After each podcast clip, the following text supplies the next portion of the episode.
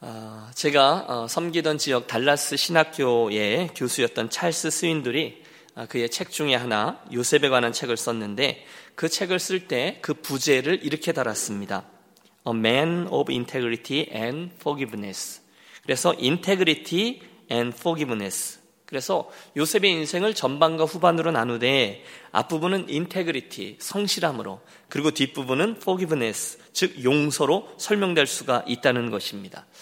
어, 요셉의 인생을 살피면 살필수록 참 통찰력 있는 지적이다 하겠습니다. 맞아요. 오늘의 본문 12절 이하를 보시면 요셉은 참 성실했던 티네이저다. 우리 그렇게 말할 수 있습니다. 물론 우리가 지난주에 살폈죠. 첫 시간이었는데 그가 아버지 이삭의 편애를 받았던 아들이고 형들이 뭘 좀 잘못하면 뭘 했다고요? 예, 쪼르륵 달려가서 고자질을 하곤 했다라고 말씀을 드렸습니다. 그런 성품을 갖고 있던 것도 맞아요. 또 동시에 그가 꿈을 잘 꾸고 있던 사람이었다. 그건 그것도 우리가 알고 있고요. 또 나름대로 성실하게 인생길을 가고 있던 젊은이였다. 이렇게도 말할 수 있습니다. 어떻게 그렇게 말할 수 있을까요? 그 대표적인 예가 오늘 본문에 등장하는 아버지 야곱의 심부름이고 그 심부름을 요셉이 어떻게 감당하는지를 보면서 우리가 그런 추측을 할 수 있습니다. 그럼 함께 13절의 말씀을 봐주시겠어요? 이스라엘이 다시 말하면 이름이 바뀐 거죠. 야곱이죠. 요셉에게 이르되 내 형들이 세겜에서 양을 치지 아니하느냐 너를 그들에게로 보내리라 요셉이 아버지에게 대답하되 내가 그리 하겠나이다.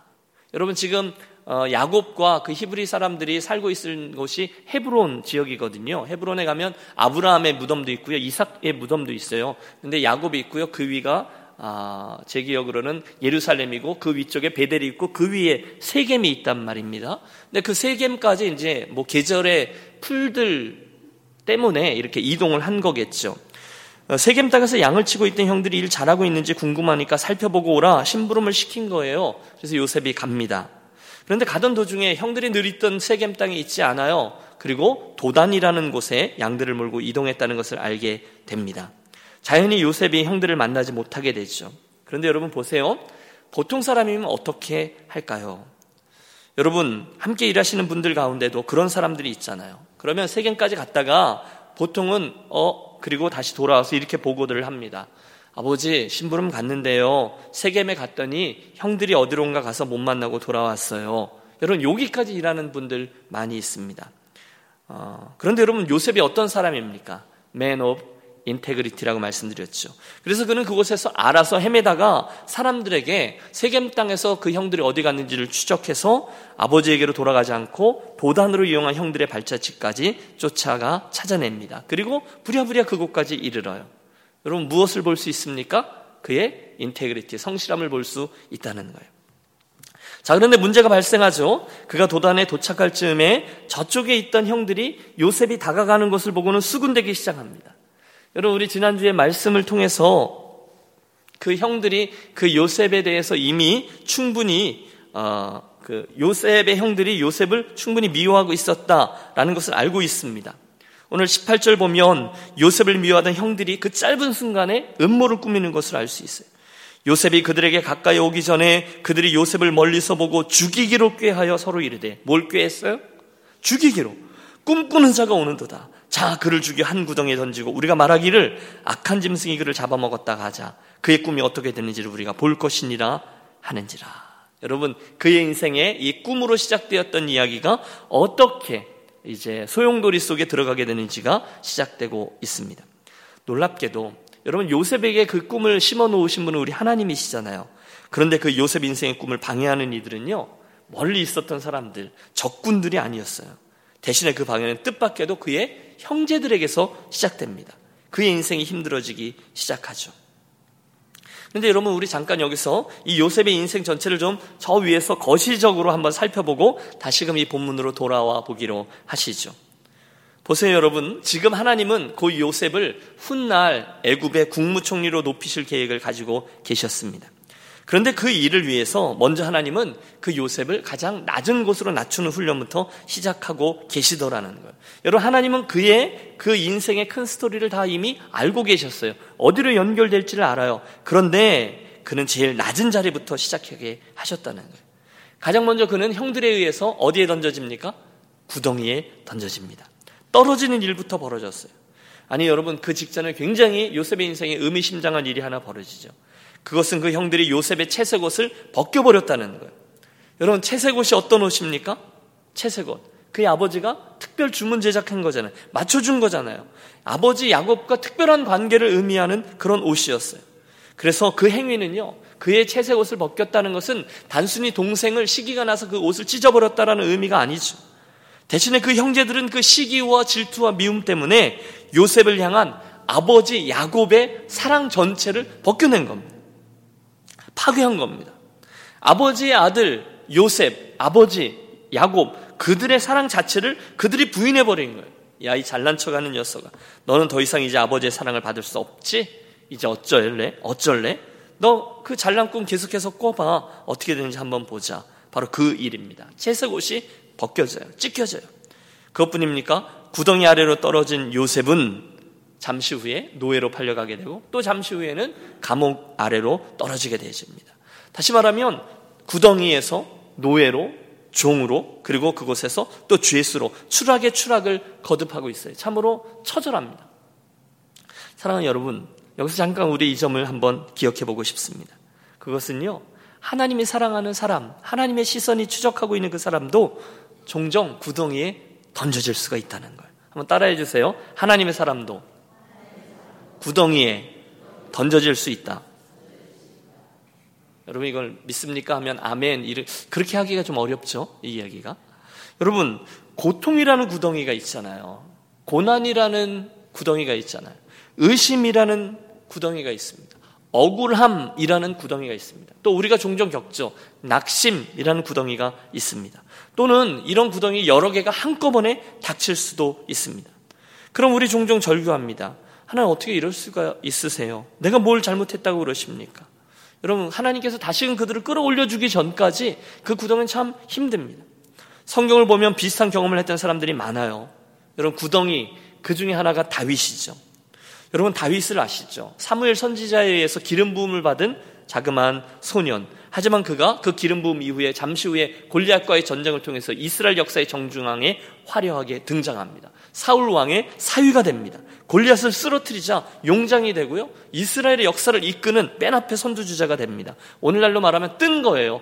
그것도 확 떴습니다. 하지만 그날 이후에 다윗은 10년에 걸치는 긴 세월 동안의 광야로 내몰립니다. 때로는 목숨을 부지하기 위해서 적 군에게 가서 침을 질질 흘려 수염에 묻히며 미친 사람 행세도 하기도 했고요. 사람들의 무시를 당하기도 했고요. 목숨을 구걸하기까지도 했습니다. 고난의 과정이에요. up down이 함께 반복됩니다. 여러분 마치 오늘 저와 여러분의 인생과 같지 않습니까? 하지만 결국 하나님 이 과정을 통해서 다윗을 다듬으시죠. 그리고 바로 거기에 바로 이 오늘 본문에도 나오는 이 낮추심이라는 비밀이 담겨 있어요.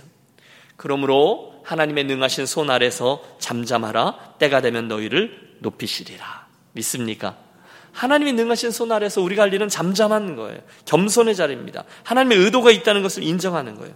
결국 나중에 다윗은 up, down, 인간적인 높이와 낮음과는 상관없이 하나님을 경외하고 그분의 친구로 살아가는 법을 터득한 사람이 되고야만 합니다. 그래서요, 다윗은 이스라엘 사람들에게서 정말 보배와 같은 사람이 되고 말아요. 요셉의 이야기로 돌아가 보시죠. 형제들이 이구동성으로 요셉을 죽이고자 할 때 누가 말립니까? 마티형, 르우벤이 말립니다. 우리 죽이는 것만은 하지 말자. 대신에 그냥 저 구덩이에 던져 넣자. 그래서 그리했어요. 그랬다가 잠시 후에 유다가 그러지 말고 저기 지나가고 있는 미디안 상인들에게 우리 팔아버리자 제안합니다. 우리가 죽이면 뭐해? 그래서 요셉이 팔려요. 여러분 보세요. 착착 일들이 진행됩니다. 여보세요. 얘 사갈래요? 음, 은 20냥이면 되겠어? 예, 그렇게 합시다. 그래서 곧 그는 그 동에서 끌어올려지고 그의 그 시야에서 눈물을 흘리며 어, 그곳으로 끌려가고 있는 요셉의 모습이 형들의 시야에서 사라지고 맙니다. 형들의 속이 시원했을 거예요. 그 고자질장이 요셉, 맨날 아버지의 사랑을 욕차지하던 그 요셉, 그 꿈쟁이 요셉이 눈앞에서 사라졌습니다. 이를 마무리하죠? 재빨리 벗겨놓았던 요셉의 그 채색 옷을 찢고 짐승의 패를 묻히고 결국 아버지에게 가서 야곱을 속이고 있습니다. 아버지 놀라지 마세요. 요셉이 죽은 것 같아요.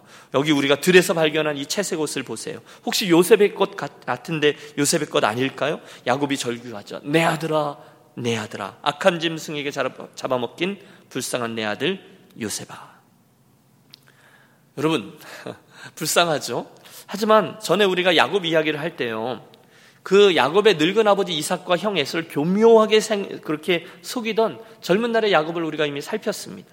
정말 야곱은 교묘한 방법으로 눈이 어두워져 있던 늙은 아버지 이삭을 속입니다. 결국 아버지로부터 오는 장제의 축복을 받아냅니다. 그런데 지금 한참의 세월이 흐른 지금에 오히려 자기가 그 방식 그대로 자기 아들들에게 단체로 속고 있습니다. 여러분, 그 또한 멋지게 속아 넘어갔어요. 멀쩡히 저긴가 살아있는 그 아들 요셉이 죽었다라는 다른 아들들의 말을 듣고 깊이 슬퍼하며 애통해합니다. 그 아들들의 위로도 다 거절합니다. 울고 또 웁니다. 정말 드라마의 한 장면이죠.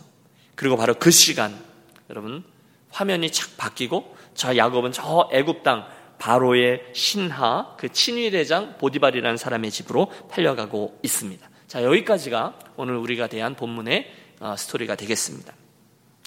오늘 우리들의 관심이 여기 있습니다.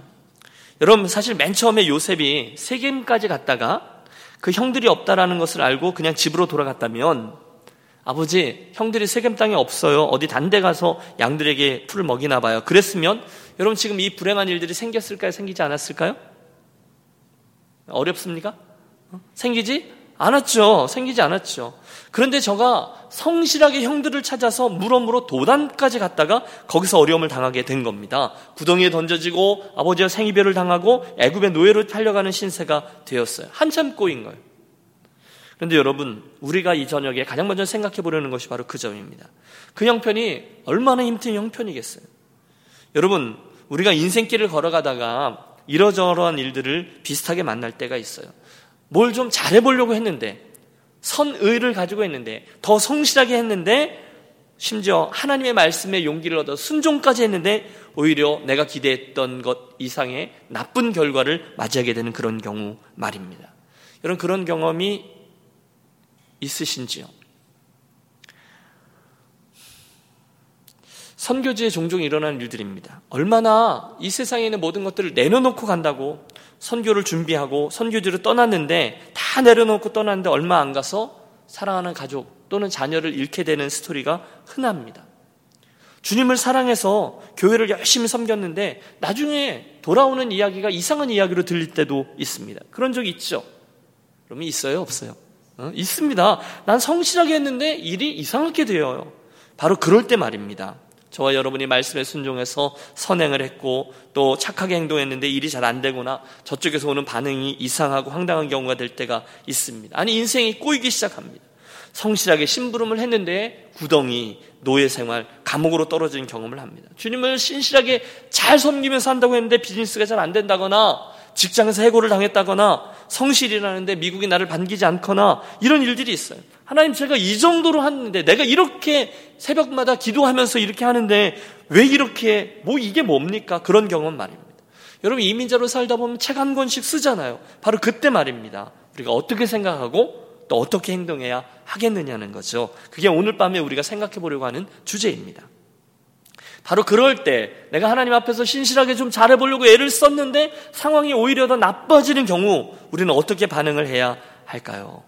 저는 이 성경 속에서 두 가지 해답을 찾습니다. 가장 먼저 두 가지인데요. 그런 상황에서 우리가 반응해야 될 첫 번째 성경적인 대답은요. 바로 하나님의 신실하심을 믿는 믿음의 싸움을 감당하는 것입니다. 하나님의 뭘 믿어요? 신실하심. 아니, 하나님의 선하심을 믿는 거죠. 당장 눈앞에 있는 나쁜 결과 때문에 하나님이 이러실 수가 없다는 둥, 하나님은 없으신 것 같다는 둥, 내가 버림을 받았다는 둥, 하나님께 실망했다는 둥, 불평하면 안 된다는 거예요. 대신에 참 어렵지만 그 과정 속에서 여전하신 하나님의 이끄심과 섭리를 믿는 것입니다. 할렐루야. 여러분 믿는 거예요. 이유가 있으시겠지. 하나님 참으로 선하시지. 끝까지 그렇게 믿는 거예요. 왜요? 그게 정말 맞거든요. 우리가 우리 인생에 대해서 볼 수 있는 수는 그렇게 많지 않습니다. 잘 안 보입니다. 여러분, 우리가 내년에 무슨 일이 있을지 아무도 알 수 없어요. 하지만 하나님의 수는 셀 수 없이 많아요. 그것을 우리가 믿기 때문에 우리가 하나님의 선하심을 믿는 겁니다. 오늘 요셉을 보십시오. 그는 분명히 형들의 시기심에 의해서 구덩이에 던져졌습니다. 하지만 그때부터 하나님의 선하신 역사가 시작되죠. 여러분, 구덩이에 던져졌는데 다행히 그 구덩이가 마른 구덩이에요. 그러니까 그가 익사하지 않아요. 또 그냥 그렇게 광야의 구덩이에서 굶어 죽거나 전갈이나 뱀에 물려서 목이 갈아여 죽거나 그럴 수 있는데 미디안 상인에게 팔려서 애굽으로 팔려가게 됐다는 것도 하나님의 역사입니다. 우리는 곧 그가 보디발이라는 사람에게 팔렸고 그곳에서도 그 주인의 총애를 받으며 그 때문에 하나님의 형통함이 그 가정에 임했다라는 것도 압니다. 또다시 억울한 누명을 썼어요. 더 낮은 곳 감옥으로 던져졌어요. 그러나 이 모든 것들이 다 하나님의 기가 막힌 포석 아래 있었다는 거예요. 여러분 아십니까? 그 와중에 놀라운 건요. 이 요셉이 정말로 이해가 되지 아니하는 이런 악한 일들, 힘든 일들을 거듭거듭 맞았지만 단 한 번도 우리 하나님을 원망하거나 의심하지를 않았다는 거예요. 와, 여러분 이게 어떻게 가능할까요? 이유는 하나입니다. 그가 하나님의 선하심을 신뢰했다는 거예요. 어, 다음 시간에 우리가 살필 39장 2절에 보면 이렇게 그려져 있어요. 여호와께서 요셉과 함께 하심으로 그가 형통한 자가 되어 그의 주인 애굽 사람의 집에 있으니 그의 주인이 여호와께서 그와 함께 하심을 보며 그의 주인이 여호와께서 요셉과 함께 하심을 보며 또 여호와께서 그의 범사에 형통하게 하심을 보았더라. 여러분 보디발이 볼 때에도 쟤는 이상한 거예요. 뭔가가 되는 거예요. 그곳에서조차 하나님의 형통함을 체험하며 살아가고 있었어요. 물론 힘들죠. 하지만 그는 하나님의 선하심을 끝까지 믿고 한 번도 볼멘 소리나 의심의 소리를 내뱉지 않습니다. 여러분 다시 한번 되뇌어 봅니다. 분명히 요셉은 신실한 사람입니다. 그 신실함이 빌미가 되어 나쁜 일을 당하게 돼요. 하지만 하나님의 사람에게는 그 안 좋은 일까지도 결국 하나님의 놀라운 섭리가 이루어지는 통로로 사용하게 되더라는 거예요. 여러분 이것은 저의 간증이기도 합니다. 제가 종종 제 목회 여정을 말씀드리곤 했죠. 제 첫 번째 목회 사역지가 어디라고요? 네, 강원도. 그 다음에 좀 더, 네, 대관령이라고 말씀을 드렸습니다. 사실, 제, 저와 제 아내는 어, 신학교 졸업도 하기 전에, 어, 졸업식 하기도 전에 강원도로 목회를 떠났습니다. 그 당시 저의 선택은, 어, 인간적으로 볼 때는 별로 좋은 수가 아니었습니다. 사실은 악수였다고도 말할 수 있습니다. 어, 평범한 일들이 벌어지지 않았어요. 어, 평범한 일이란 대학원에 진학하고 유학도 가고 학위도 따고 실력도 키우고 남들에게 인정도 받고 아니면 아, 죄송합니다만 좀 큰 교회 공동체에 가서 인맥도 쌓고 뭐 그래야 되는데 유행을 거꾸로 타는 거죠. 무슨 시골길이야 시골길은 젊은 나이에 그러지 말고 빨리빨리 열심히 해야지. 그런 식으로 하다 경쟁에 뒤처진다니까. 그런데 여러분 사실 저는 솔직히 말하면 그런 생각도 못 해봤습니다. 아무 생각 없었어요. 그냥 그 당시에 하나님께서 제 삶을 이끄시는 길이라고 믿은 거죠. 한 가지 믿는 건 한 가지. 그건 너무 대책이 없을지 모르지만 하나님께서 이끄시겠지. 하나님이 인도하시겠지. 그렇게 생각하는 것이었어요. 여러분 제가 이게 너무 특별하다라고 말씀을 드리는 건가요? 왜냐하면 저는 그 목회자니까요. 실력이나 인품이나 준비된 갖춤이나 그런 것들은 부족했지만 제 인생의 주인이 따로 분명히 계시다는 걸 알고 그분이 이 길을 여신다라는 생각 때문에 그리로 간 거죠. 그리고 그 대관령에서 2년 2개월을 풀타임 사역자로 섬겼어요. 그 다음은요, 보통 그 지역에 있는, 어, 교회들로 단독 목회를 가거든요. 그게 이제 상식적인 코스예요. 그런데 그때도 또 밀렸어요. 소위 빽 있는 사람들에게 밀리고 밀려서 결국 그 지방에서 제일 꼴찌 교세를 가지고 있었던 그 태백 동부교회로 가게 되었습니다. 물론 서류상으로는 꼴찌 교회가 따로 있어요. 꼴찌에서 두 번째 교회인데 그 꼴찌 교회는 그 꼴찌 교회는 어, 교회라기보다는 서울에 있는 큰 교회의 수양관이었어요. 그러니까 진짜 교회, 진짜 교회? 좀 표현이 이상한데, 진짜 실제로 꼴찌 교회는 제가 섬기던 교회였다는 거예요. 하나님이 당연히 원망스럽지 않겠습니까? 그런데 저는 하나님을 원망하지 않았습니다. 왜요? 저는 하나님이 가장 제 삶을 선하게 이끄신다는 것을 믿었기 때문입니다. 여러분 제가 지금 잘난 척하는 게 보이시죠? 예. 그 상황 중에서 불평하지 않습니다. 이런 거죠. 그분이 있게 하신 곳이거든요. 그분이 있게 하신 곳이죠. 그래서 그것을 섬겼습니다. 쉽지는 않았어요. 가족들 고생 많이 했습니다. 하지만 지금은 그 걸음을 인도하신 하나님의 섭리를 이해합니다. 결국 갖게 된 고백은 하나님은 참 선하십니다인 것이죠. 그 과정을 통해서 하나님과 저만이 아는 그런 느낌표들이 생긴 거죠. 아, 그런 거지. 목회자의 삶이란 그런 거지. 그 훈련을 통해서 저는 제 인생의 주제와 나름대로 이슈를 붙잡을 수 있었습니다. 그래서 하나님은 단 한 번도 나를 실망시킨 적 없으시고 가사 그대로죠. 언제나 공평과 인내로 제 삶을 인도해 주신 것이죠. 그래서 오늘 유니온교회 오게 된 거예요. 여러분 저를 어, 유니온 교회에서 이렇게 음, 청빙하실 때 저의 뭐 인물을 보셨겠어요. 저의 재산을 보셨겠어요. 물론 인물도 좀 보셨을 수도 있지만 그러나 아마 모르긴 몰라도 어, 그렇게 칠리 목사님도 소개하고 그러는데 어, 어린 시절에 강원도 목회하고 뭐 탄광촌 목회하고 이런 이야기도 여러분들에게 가산점이 되지 않았을까 그런 생각도 해봅니다. 뭐 확인은 안 된 얘기니까 여기까지만 하고 넘어가겠습니다. 가장 로컬에 하나님께서 오늘 있게 하신 곳에 하나님의 선하심을 어, 의심하지 않고 믿으며 가는 거죠. 그러므로 오늘 저와 여러분의 삶에 나는 순종을 하는데 일이 왜 이렇게 잘 안 될까? 이런 적들이 있으시잖아요. 왜 이렇게 꽃이 이렇게 꼬이지? 그러면서 하나님을 의심하거나 원망하는 그런 경우들이 있어요. 그런데 그러시지 않기로 하시죠. 혹시 그런 상황이 다가오고 또 그런 말을 내뱉고 싶은 유혹이 다가오면 여러분 얼른 입을 다무시고 오늘의 요셉을 생각하면서 우리 하나님의 선하심을 묵상하는 저와 여러분이 되시기를 권합니다.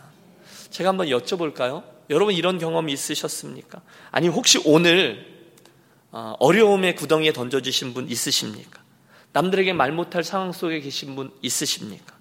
하나님 앞에서 내가 믿음으로 여기까지는 살아왔는데 그런데 이게 맞는 거야? 라고 확신이 없는 분, 이게 반드시 좋은 결과로 이루어질 거라는 그런 것이 없으셔서 실망하신 분 아니 계십니까? 그때 기억하십시오. 우리 하나님은 반드시 선하신 줄로 믿습니다. 그 싸움을 잘 감당하는 거예요. 그 상황 속에서.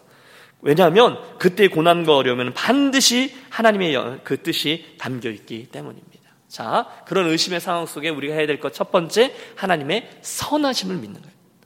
두 번째, 성도에게 다가온 고난을 잘 되는 성경적인 해답은 그 하나님의 선하심을 붙듦과 함께 그 어려움 속에서 하나님은 오늘도 나를 인도하고 계시다라는 하나님의 인도하심 또한 믿으시기를 권합니다. 여러분 왜 하나님이 요셉을 따뜻한 아버지의 품에서 애굽의 처참한 노예 생활로 던지셨을까요? 뭐 분명하죠. 요셉을 훈련시켜서 귀한 인품의 사람을 만들기 원하셨겠죠. 맞습니다. 그는 훈련받고 또 훈련받았습니다. 그 과정을 통해서 그의 실력과 인품과 성실함이 한순간 애굽이라는 대제국의 국무총리가 됐을 때 흔들림 없이 주저함도 없이 바로 그 국사를 챙길 수 있을 만큼 그런 일꾼으로 준비되었어요. 이게 중요하다는 거예요. 여러분 혹시 저가 채색 옷으로 대변되어지는 아버지 야곱의 집에서 그냥 그 아버지 야곱의 품 안에서 그렇게 안겨 있고 자라났다면 이 이야기가 어떻게 됐을까요? 요셉이 그냥 아버지에게만 같이 사랑받으면서 잘 살았어요? 예, 어쩌면 그는 평범한 근동 그 지역의 유목민의 한 사람으로 그냥 살다가 그냥 그렇게 인생의 이야기를 마치고 말았을 겁니다. 그게 뭐 나쁜 건 아니겠죠. 하지만 만일 그랬다면 그 하나님께서 온 세상을 구원하시려던 계획에 미치는 일꾼은 되지 못했을 거예요. 그렇죠. 그러나 하나님은 실제로 그를 13년간이나 이 어, 낮은 자리에서 훈련을 시키셔서 당대를 호령하던 애굽의 국무총리로 서게 하시고 넉넉히 그 일을 감당할 수 있게 해 주셨어요. 그 당시는 어렵지만 그는 분명히 하나님의 인도하심 속에 있었다는 거예요. 또 있습니다.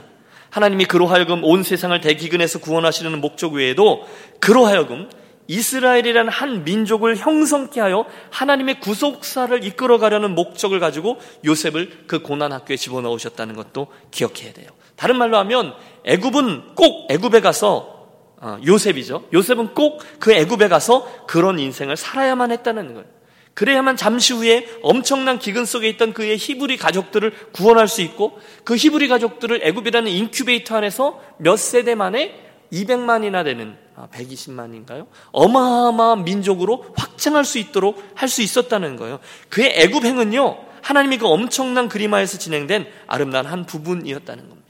기가 막히죠. 그러니 보십시오. 여러분 맨 처음에 요셉이요. 애굽 땅의 노예 신세가 되기 위해서 막 끌려갈 때 여러분 며칠을 끌려가지 않았겠어요? 그때 그가 이런 생각을 했겠습니까? 채색 옷을 입고 있던 귀한 집 아들이 갑자기 종로를 탈 때 하나님의 어마어마한 섭리가 보였겠습니까? 악을 행하지 않으려고 하다가 감옥 속에 던져졌을 때 하나님의 이 큰 섭리를 이해했겠냐는 거예요. 아니요. 그렇지 않았어요. 그는 그 하나님의 뜻을 알지 못했어요. 어느 날 해달 별 자기에게 절할 거라는 것 그것이 자기 인생이 이루어질 거다라는 것을 왜 이런 과정을 통해서 하나님께 하게 하신다는 것을 알지 못했을 거예요. 그러나 그럼에도 불구하고 그는 그날 하나님의 인도하심 속에 있었다는 거죠. 그리고 나서 어느 날 한순간 인내하고 또 인내했을 때 그는 이 모든 어려운 과정 속에 있었던 하나님의 인도하심을 깨닫게 되었습니다. 원수 같은 형들을 저 스토리의 마지막에 만나게 되죠.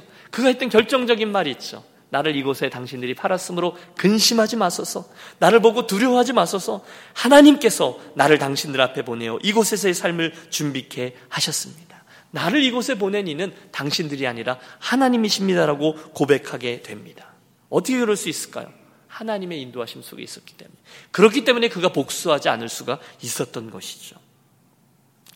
사랑하는 유년 가족 여러분, 이민자로 이 땅에서 살아가는 저와 여러분의 삶이 결코 쉽지 않습니다. 여러분 평상시는 잘 몰라요. 그런데 뭔가가 잘 안 되면 꼭 후회하곤 하는 그런 생각들이 있잖아요. 내가 이렇게 사는 게 맞는 거야? 내가 내가 그때 그러지 않았었더라면 이런 생각들 말입니다. 그리고 또 어려움의 기간이 길어지면 더 힘들곤 합니다.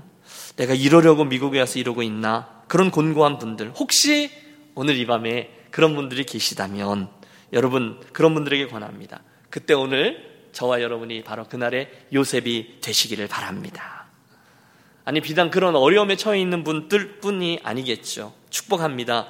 오늘 사랑하는 유년 가족 여러분, 그날 그 요셉의 이야기를 저와 여러분의 이야기로 만드는 축복된 분들이 되시기를 바랍니다. 결론이에요. 혹시 믿음으로 살아보려고 애를 쓰며 이렇게 오고 계신데 왜 이만큼밖에 되지 않을까? 그런 생각들 하시는 분 있으십니까? 또 의심하는 분 아니 계십니까? 이해되지 않는 일들 때문에 반복해서 힘든 일들 때문에 버거워하시는 분 계시지 않습니까? 우리 그 문제를 오늘 이 밤에 하나님께 아뢰되 동시에 이렇게 구하기로 하시죠. 하나님, 비록 저는 지금 이 상황이 잘 완벽히 이해되지는 않지만 제가 이 두 가지 사실을 분명히 믿는 믿음의 싸움을 하기 원합니다. 첫째, 하나님, 나로 하여금 하나님 반드시 선하십니다라는 이 사실을 믿게 해 주옵소서. 둘째, 하나님, 지금 이 안개와 같은 과정을 겪지만 이 시간도 하나님, 당신께서 원하시는 대로 나를 인도하고 계시다는 사실을 나로 믿게 하여 주옵소서. 그래서 하나님, 하나님의 선하심과 하나님의 인도하심을 오늘 분명히 믿는 그 일을 잘 감당하는 종이 되게 해 주옵소서. 함께 기도하는 이 밤이 되시기를 바랍니다. 제가 먼저 기도하겠습니다. 선하신 하나님 아버지, 요셉의 인생을 통해서 오늘 우리들의 삶을 비추어 봅니다. 저는 성실하게 행동했는데, 저는 성실하게, 신실하게 최선을 다했는데, 최악의 상황을 맞이했던 모습을 통해서 오늘 우리들의 삶을 돌아보게 됩니다. 혹시 오늘 우리 무리 가운데서도 믿음으로 살아보려고 했는데 선하게 접근해 보려고 했는데 생각지도 못한 구덩이 속에 빠진 성도들이 있다면 주님 오늘 이 요셉의 인생에서 보듯이 우리도 하나님의 선하심을 믿는 믿음의 싸움을 잘 감당하게 하여 주시옵소서. 하나님 반드시 선하시다라는 사실을 믿게 하여 주시고 또 우리 눈에는 하나님의 큰 그림이 다 보이지는 않지만 하나님이 큰 그림 속에서 내 삶을 세밀하게 인도하게 계시다는 사실 또한 분명히 믿게 해 주옵소서. 하나님의 생각은 우리의 생각과 다르고 하나님의 지혜가 무궁무진하다는 사실을 믿음으로 오늘 어려움 가운데서도 평안함을 잃지 않고 신실하게 믿음으로 이 길 가는 우리 유년 가족들 모두 되게 해 주옵소서. 이민자들의 삶에 늘 동행하시는 귀하신 주 예수 그리스도의 이름으로 기도하옵나이다. 아멘. 이쯤에 우리 늘 부르는 찬양 우리 같이 찬양하고 기도하겠습니다.